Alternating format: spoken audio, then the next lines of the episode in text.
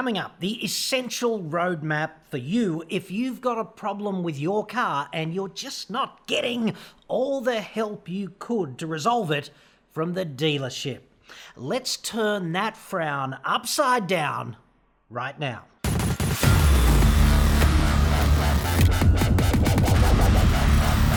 I'm John Cadogan from AutoExpert.com.au and I get new cars cheap for buyers here in Australia. Website for that, obviously. Or you can just click the card that is occasionally at least up there now.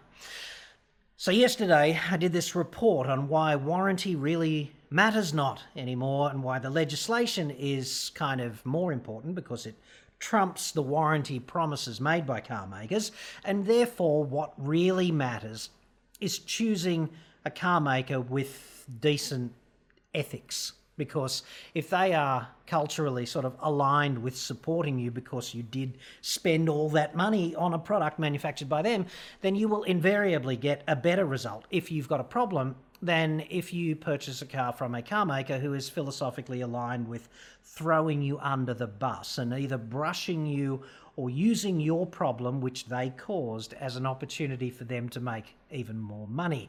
And because we have this dodgy regulatory environment in Australia and poor accessibility, at least uh, economically rational accessibility to the courts, car makers are more or less free to decide if they want to be cocks or not, which is kind of imperfect. But I'm not alleging life was perfect. Anyway, I'll put a link up there to that report if my brain recovers in the edit suite and it is no longer mush. And speaking of which, I have this multi paged pronged approach here to you getting the result you want if you've got a problem with your car. And it starts like this. I'm going to refer from time to time to my notes so that I don't miss anything and you get the full picture, but hey. You've got this video production and professional grade stills camera in your pocket now. We all do, okay? So whip out your phone and the second there's a problem, you know, the dash lights up and the engine goes into limp mode, get your video camera out, pull over safely so that you're not multitasking and you don't have a massive crash or break the law using your phone, right?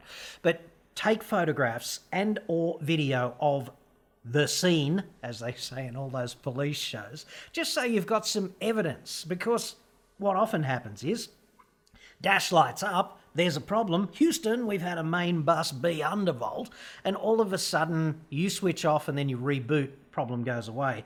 The only problem with that is, you know, in in 10 minutes to 10 days time, it's back again, and unless you've got evidence, here's the evidence on my friggin' phone your worship.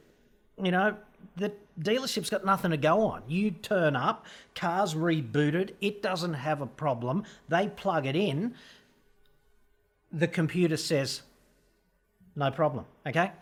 Show them the evidence, and at least that way they can go down the track of what might be causing this because if they've got no reason to suspect that there is a problem and no data to suspect that, then you're more likely to get brushed. But if you can show it to them, the picture's going to be worth more than a thousand words, okay, dude? So grab that evidence. And even if you go down this worst possible track and they brush you, whatever, you'll have evidence from the get go that this is a problem that's been happening for some time, all right?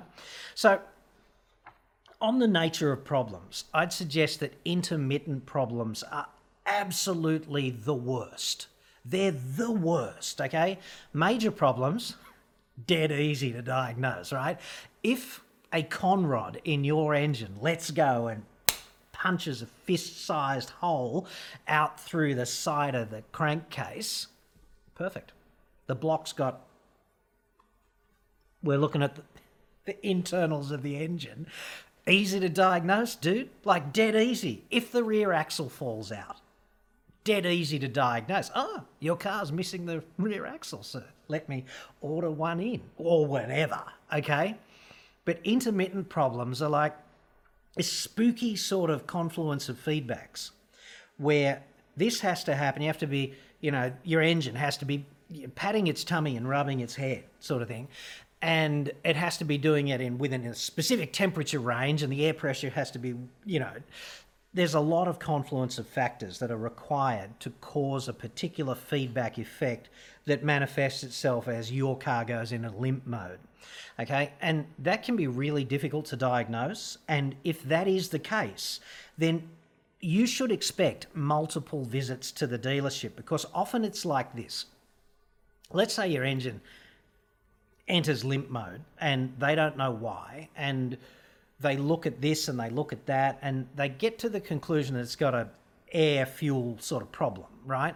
Then they're going to go down this balance of probabilities kind of pathway to a solution. And step number one might be replacing a thing called the MAF sensor, which stands for mass airflow sensor. Okay. And that might fix it. Happy days, you know, if it does. But it might not too, because the problem could also be caused by um, defects in the same ballpark, which would be things like uh, maybe a cracked inlet manifold or uh, split, even a small little pinhole type split in a hose between the turbo and the inlet manifold, or things of this nature, okay? And they don't really know what's the problem because plugging in is not like in the movies, plugging in a spacecraft and having these great diagnostic diagrams come up on the screen, like in sci fi. You know, it's just not like that. So they've got to go, well, what's most likely to be causing this defect? Let's replace that. And then you get to be the lab rat. Being the lab rat is kind of imperfect, okay? Because you want to go to the dealer and just have them solve the problem. It's like, yeah, dude, problem solved we fixed it. And quite often they'll say that, but really they've just tried the most likely thing. And then you get to be the lab rat. And you've got to kind of come back if the problem comes back, right? So that's frustrating, but go in with that expectation, like they're doing their best. And I guess what I'm saying here is I've written strive to be reasonable, okay? you own the problem, or they could own the problem, but it's your problem because it's affecting you. And there is a worrying number of people in society who sort of feel that this entitles them to behave like a bit of a cock, right? And I get it that it's frustrating and occasionally you want to vent, but it's unhelpful okay? Because the dude on the other side of the counter, he's a person and he might be really trying to help you. And he might even deep down know that that's frustrating for you, uh, even though he sees it all day long and he's a bit inured to it. Like the murder police, you know? If you're at the scene of a murder, you know, it's likely to be very distressing for you. It's likely to be someone you know or you love or maybe you hate or whatever. But for the murder police, it's just another day in the office. Yeah. So this is that in the service department. You're just another dude with a problem, and you're more likely to get a resolution that you're happy with if you're a bit sympathetic to their side of the story. Okay. So don't be a cock just because your car has a problem. Uh, I'd refrain from being a cock generally in these sorts of situations, no matter how frustrating it gets. And I know it gets frustrating, okay? Being a cock is not going to help. It's like, you know, being interviewed by the cops. Don't be a cock. Just be respectful. Be sympathetic to their side of the story, you know, and things will go better for you, is all I'm saying, right? Because confrontation is to be avoided in this situation. And you should expect, you know, in, an, in the case of an intermittent problem, you should expect to come back multiple times to the dealership and you should expect them to help you at each time, eliminating the next most probable cause of your problem. And you should acknowledge your job, which is to be the lab rat. Okay. And I know I'm going to get a whole bunch of uh, people I would broadly categorize as out of touch, beard stroking dickheads who will say in the comments, oh, that's because of electronics in cars and electronics are shit and we should go back to the days when cars were simpler, right? And to you, if you're that kind of out of touch moron, I would suggest humbly that, yeah, it was easier to fix cars when they just had simple control systems like carburetors with the float bowl and uh, a few diaphragms and springs and things of that nature. And then they had centrifugal weights with uh, springs in a distributor to organise the timing advance. And they had points that opened and closed thousands of times to control the uh, distribution of the spark. So there's that. That is simple. But those systems were very unreliable statistically, and they were also tremendously inefficient. So solid state control, like microprocessor control of cars, engines, powertrains, things of this nature, they make cars better to drive. They make them safer. They make the engines tremendously more efficient and they make them more reliable, more reliable. Okay? the feedback mechanism in place from doing all of this additional control, aside from it saves you money and keeps you safer and stuff like that, is that if there's a problem, it just gets harder to solve. There are fewer problems, but when they do happen, they're harder to solve. That's the reality, and you can not like it. You're free to not like it if you are the owner of a problematic car. But generally, you've been insulated from all of those problems and all of that additional servicing cost. Like, dude, cars had to be serviced once every three months back then when we had those better control systems. And the fuel consumption was through the friggin' roof.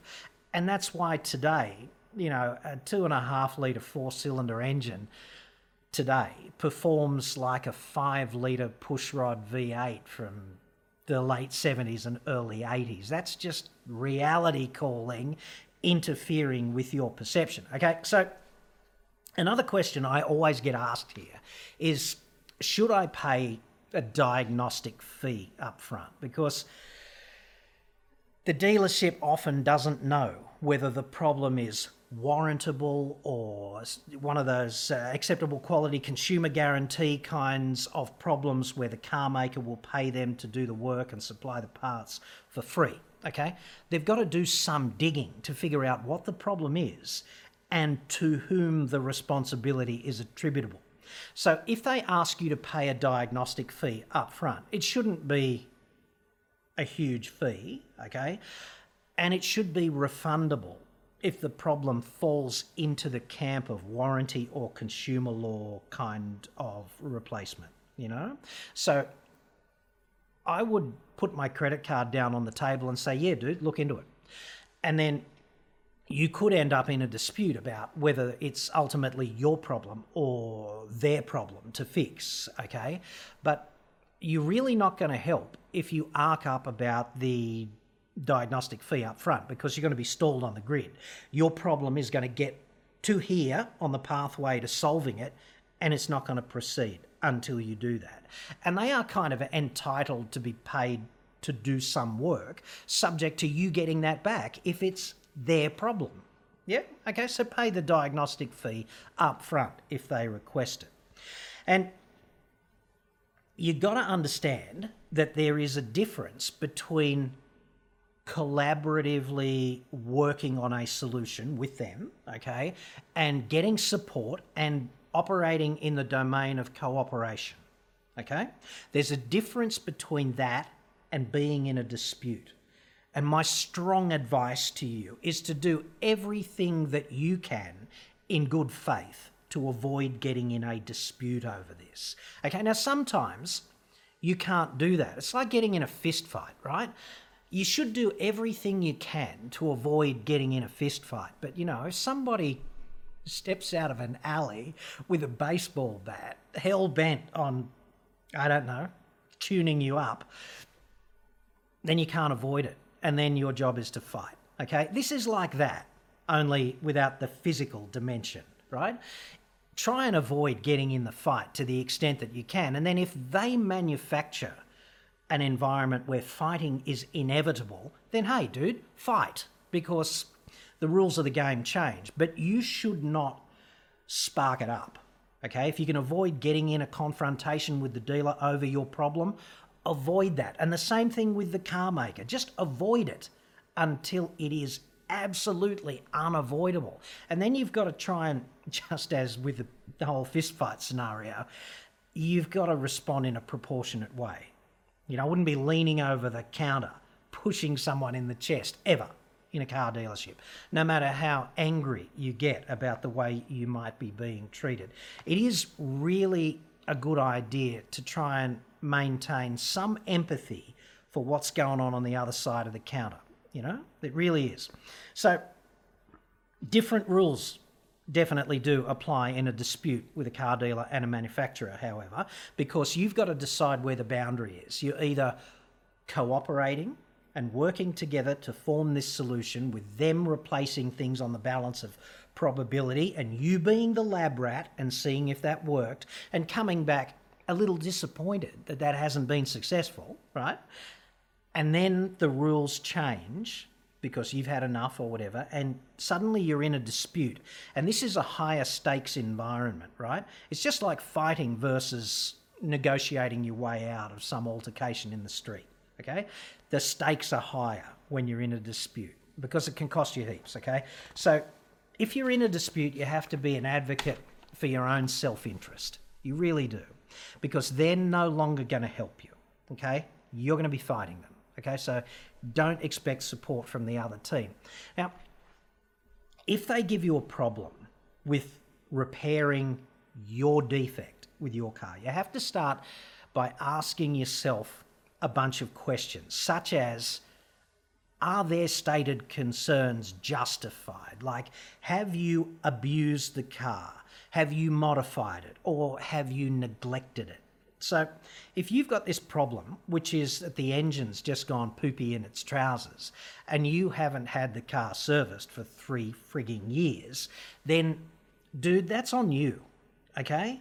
Or if you've modified it, if you've fitted a dyno retune and you've done a whole bunch of other modifications, like if you've got this, I don't know, Ford Ranger and you've jacked it up four inches and you've taken it in all kinds of really challenging terrain, and all of a sudden the universal joints are are all just vibrating and prematurely prematurely going poopy in their trousers, then that's probably happening because you forced them to operate through a greater angle as they do their power transmission, and that places them under greater stress and they wear out more often as a result. They wear out prematurely, and that's down to you because you jacked the friggin' thing up four inches, dude. What were you expecting? Okay?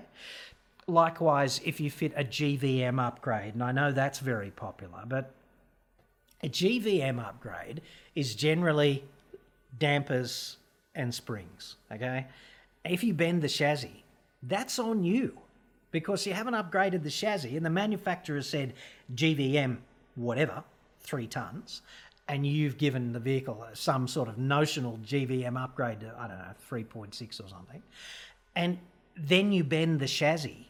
That's on you. The manufacturer said don't exceed three tons, and you went out and did it. That's on you. Maybe there's some recourse available to you.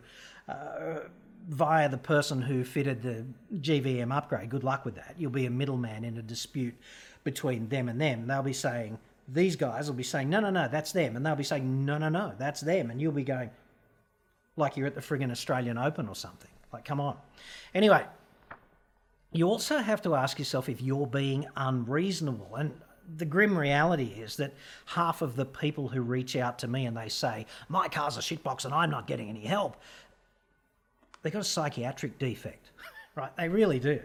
Half of the people, at least half, you know, because they have expectations that are just absolutely not aligned with what the car's designed to do or how it should be operating or what or what they should expect in terms of its longevity like some people say it's only done 250,000 kilometers dude that's six and a quarter laps of the planet and things wear out. I blame the second law of thermodynamics, right? So you just have to have reasonable expectations about what the car is going to do and what kinds of things wear out because wear and tear is also not covered under warranty or consumer law. If something wears out, the tyres, the brakes, whatever, that's on you. Wear and tear is part and parcel of owning a car. And the other thing is, people have unrealistic expectations about operational characteristics. I had this guy who um, he had a particular car and he impressed on me that it was so difficult for him to drive it down the road because the steering just continually pulled to the left like this, right? And I've gone, really? He's going, yes, on the freeway, my arms ache from keeping the car straight ahead. And I've gone, I'll meet you at this location. I want to drive this car and check it out. This is the last time I ever dealt with a punter face to face over a defect like this, okay? And went for a drive on the freeway and it was completely normal. And yeah, it did. It pulled to the left slightly because there's a crown on the road and you're generally driving on the left hand side, and that means gravity is at work and it goes that way. And I'm pointing this out to him. I'm saying, dude, this is normal. It's like every other one of car that I've ever driven. And he's gone, well, take your hands off the wheel for 15 seconds and see what happens. And I kind of look at him and I go, dude, you're not supposed to do that. When you're driving a car, you know, hands on the wheel, nine and three, that's how it's supposed to work. And what was actually happening was when you take your hands off the wheel, you drift a little bit left, and then I think what was happening was that the uh, the servo motor that assists the steering gives you the power assistance. It's got like an angle sensor that sees how far the wheel's being turned. When the drift gets to a certain point, the system detects a displacement of the steering wheel and it assists you. Go figure. And then you turn even more to the left. And if you just had your hands on the wheel, it wouldn't do that. And I had another guy, right, who had those lights that turn with the steering, okay? And he wanted them to turn when the car was stationary and he cranked the steering one way or the other. And pro tip, they're not designed to do that because there's a speed sensitivity built into the system. So you have to be moving for the lights to turn, right? That makes kind of sense, doesn't it? Anyway, not good enough for him. He's convinced that the car is defective, okay? It's an operational characteristic. Now, you might not like it, but it's not defective if it's just operationally characteristic. So you have to decide whether you're going to be reasonable or not. And if you've got a psychiatric defect about this or that, that's allowed. Just try not inflicting it on the dealership and try really, really hard not to inflict it on me because I'm not going to be sympathetic to that. I'm just going to point it out to you. I'm going to say, dude, I think the problem is, you know, up here between your ears rather than between those wheels, kind of thing, right? And this is why I don't go out and uh, and do any sort of on-site, free of charge diagnosis for punters anymore because it's just so depressing. It's like Winston Churchill said, right? Winston Churchill famously said one day that the most powerful argument against democracy was like having a five minute conversation with the average voter, right? This is kind of that. So be reasonable. Now, if you are justified in your mind over this concern with the car and the dealership's not helping them, tell them that they're, that they're not being helpful and tell them that you intend to take this up with the car maker and take it up with the car maker, okay? Because often unscrupulous dealers, they like to put it on you. Okay, and they like to put it on you because when it's a warranty job or a consumer law job, then the car maker buys in to the validity of your problem and they supply the parts and they pay the dealer a rate for the labour. So this is not a love job as far as the dealer is concerned but it's certainly not as profitable as billing you, okay? Because when they bill you, the car maker sells the dealer the parts, the dealer marks them up with his customary 4 billion percent profit markup, right? And then he charges you for the labour, but he charges you the full freight for the labour, okay? Not this discount labour rate that uh, the, that the car maker pays him for the same work, okay? So if a dis, if a dealer can convince you that this is not a warranty job, and he stands to make a lot more money out of it, right? And with new car sales being continuously under pressure from a margin point of view, dealers look to their parts and service operation to pump up the bottom line for the dealership. And in that situation, you can find yourself as the meat in the sandwich. And in that case, you send the signal to them that you're taking it up with the car maker and you might be really surprised at how malleable they become because they don't want their pants pulled down in front of the car maker over and over and over because that will identify to the car maker that they are making the brand look bad. And you should take it up with the car maker and, you know, use the VIN code and use your record of I went here and I went here and I went here. Okay.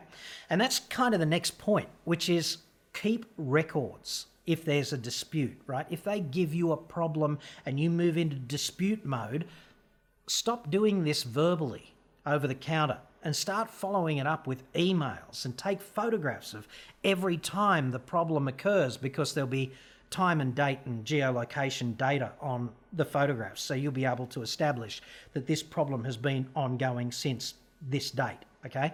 And if you do find yourself in consumer court, then this wealth of supporting information is much more valuable than you just having some vague recollection about, oh, I can't remember if it was five or six times back to the dealership. And I'm not really sure about the dates and all that stuff, right? Keep records and stop dealing conversationally with the parties involved.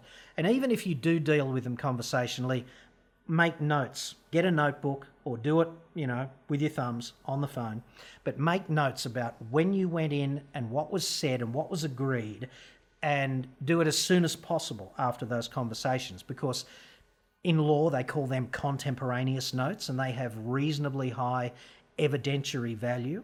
And if you don't have them, then your case gets weaker.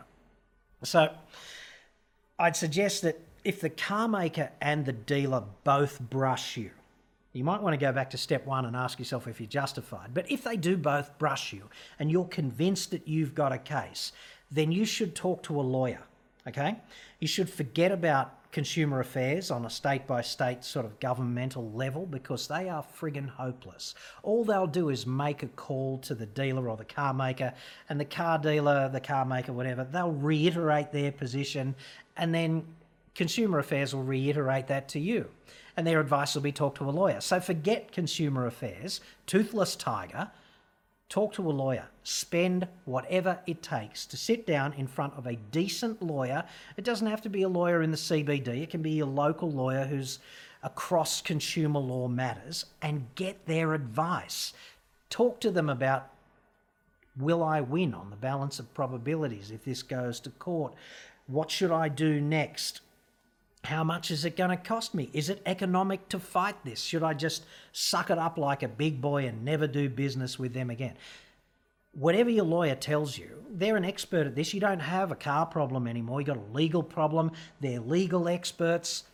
Take their advice. Uh, the other thing I'd suggest is to make a complaint to the ACCC. Now, the caveat on that is that the ACCC does not act for individuals. Okay, the A triple C, the A trickle C, which is what they should be called, the A triple C is a regulator of corporations. Okay, so the purpose for making a complaint to the A triple C is not so that you'll get an individual resolution, but it's so that you and the 25,000 other people just like you who are being bent over under that cultural umbrella by that brand, you ultimately get a voice. And the ACCC steps in, as it did with Mazda recently, and basically takes them to court for unconscionable conduct. Now, that will not happen under the weight of one person like your testimony, but it will happen if there's a body of evidence that they get from consumers that seems to suggest that brand A is behaving badly. So if you want reform, don't miss that step, even though you might not get an immediate tangible benefit. It might just add to a body of evidence that makes the environment better over time, subject to the ACCC waking up sometime between now and the end of the decade. So there's that.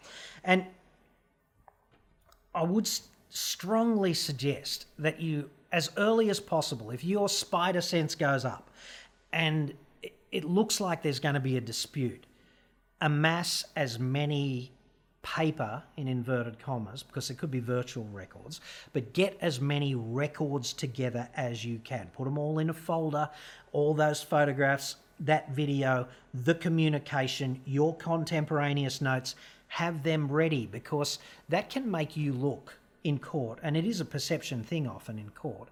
It can make you look like you've got your shit together. And I'll guarantee that every time you front up at the dealership, at the service department to deal with a problem, your VIN code will be recorded and there will be notes. Okay, we looked at this, we did this, blah, blah, blah, blah, blah. So they will come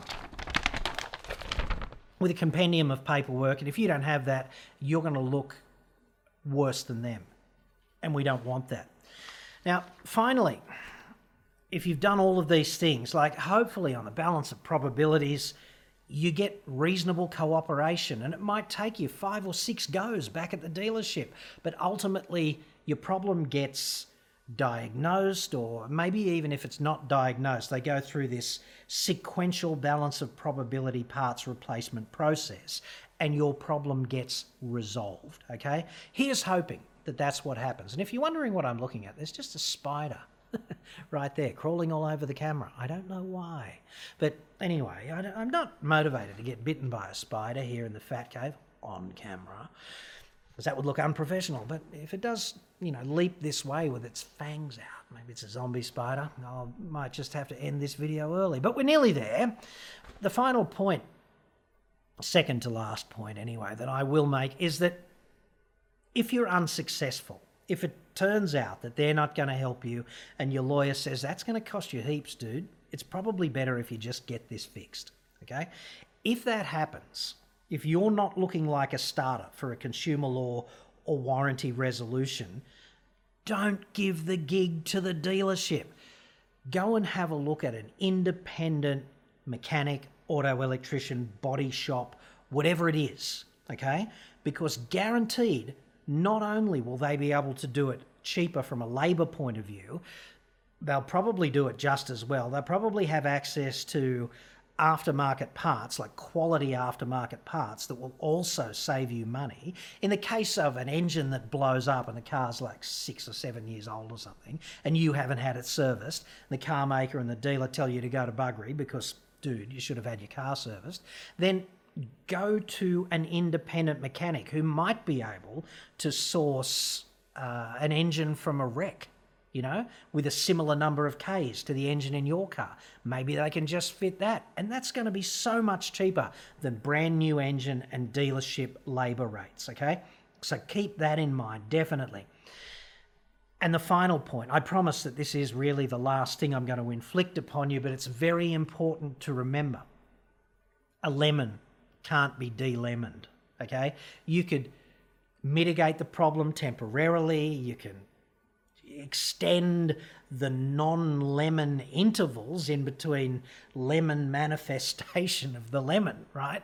But ultimately, it's going to re-lemon itself, and that's going to be the character of lemon car ownership into the future. And the only cure is divest yourself of the lemon. Just flick it.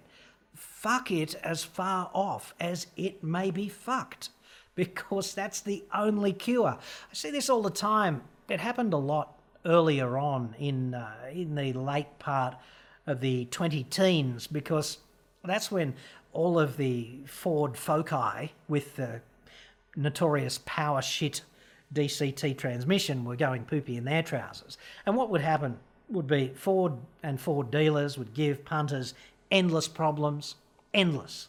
And then finally, they'd replace the transmission or the clutch packs or something. And then shortly thereafter, they would become defective again because they weren't curing the problem. They were just changing defective clutches for clutches that were guaranteed to be defective in a few months to years. So a lot of people had this sort of false expectation that this problem could be fixed and it would go away and their foci would be perfect thereafter. That doesn't happen. It just doesn't. If you own a lemon, the only cure is to get rid of it. And then tell the car maker exactly what you think of them by never buying another car of that brand ever again. That is probably the most powerful message that you could send a car maker. Tell them that you've done that. Tell them that you've sold their shitbox Focus. You'll never buy a Ford again. Anytime anyone ever asks you about your ownership experience, you're going to tell them. You're going to do your level best to dissuade them from ever buying another Ford. And this goes for, you know, disgruntled Land Rover owners like every Land Rover that's ever been built, right? And Jeeps, they're good for that as well. Most cars from the Volkswagen group have had a significant percentage of those models develop uh, severe lemonitis, you know. So if that's you, just learn from that experience, get the problem temporarily resolved because that's all that will ever happen sell the car, you know, and I know you, some people are going to feel guilty about selling a lemon car to some other buyer of a lemon, but even in the case of a car maker that buys back your shitbox whatever, Defender, Golf, the list is endless, right? They're not going to bin it. It's not going into a compactor and being recycled for scrap. They're just going to do the fix that they brushed you over and then they're going to sell it on the lot as a second-hand car. And some punter is going to come over and buy it, and they're going to have these lemon kind of problems on the balance of probabilities. So, what you need to be is an informed consumer and not buy a lemon in the first place. And go back and watch that video. I'll put another link up there to the video, subject to dementia, early onset sort of thing, and have a look at the decent car brands versus the ones who are more likely to throw you under the bus because that's what we're trying to avoid here in the first place. And trust me, on the issue of problems, like cars are complex, they've got five to 10,000 parts and all kinds of spooky interactions are possible. So all brands and all models are going to have some problems and you, you do roll the dice, okay? And occasionally the hammer comes down on a loaded chamber, even with the best brands. But the cure here is, you know, prevention to the extent that that's possible by doing business with an ethical car maker that also has a reputation for reliability.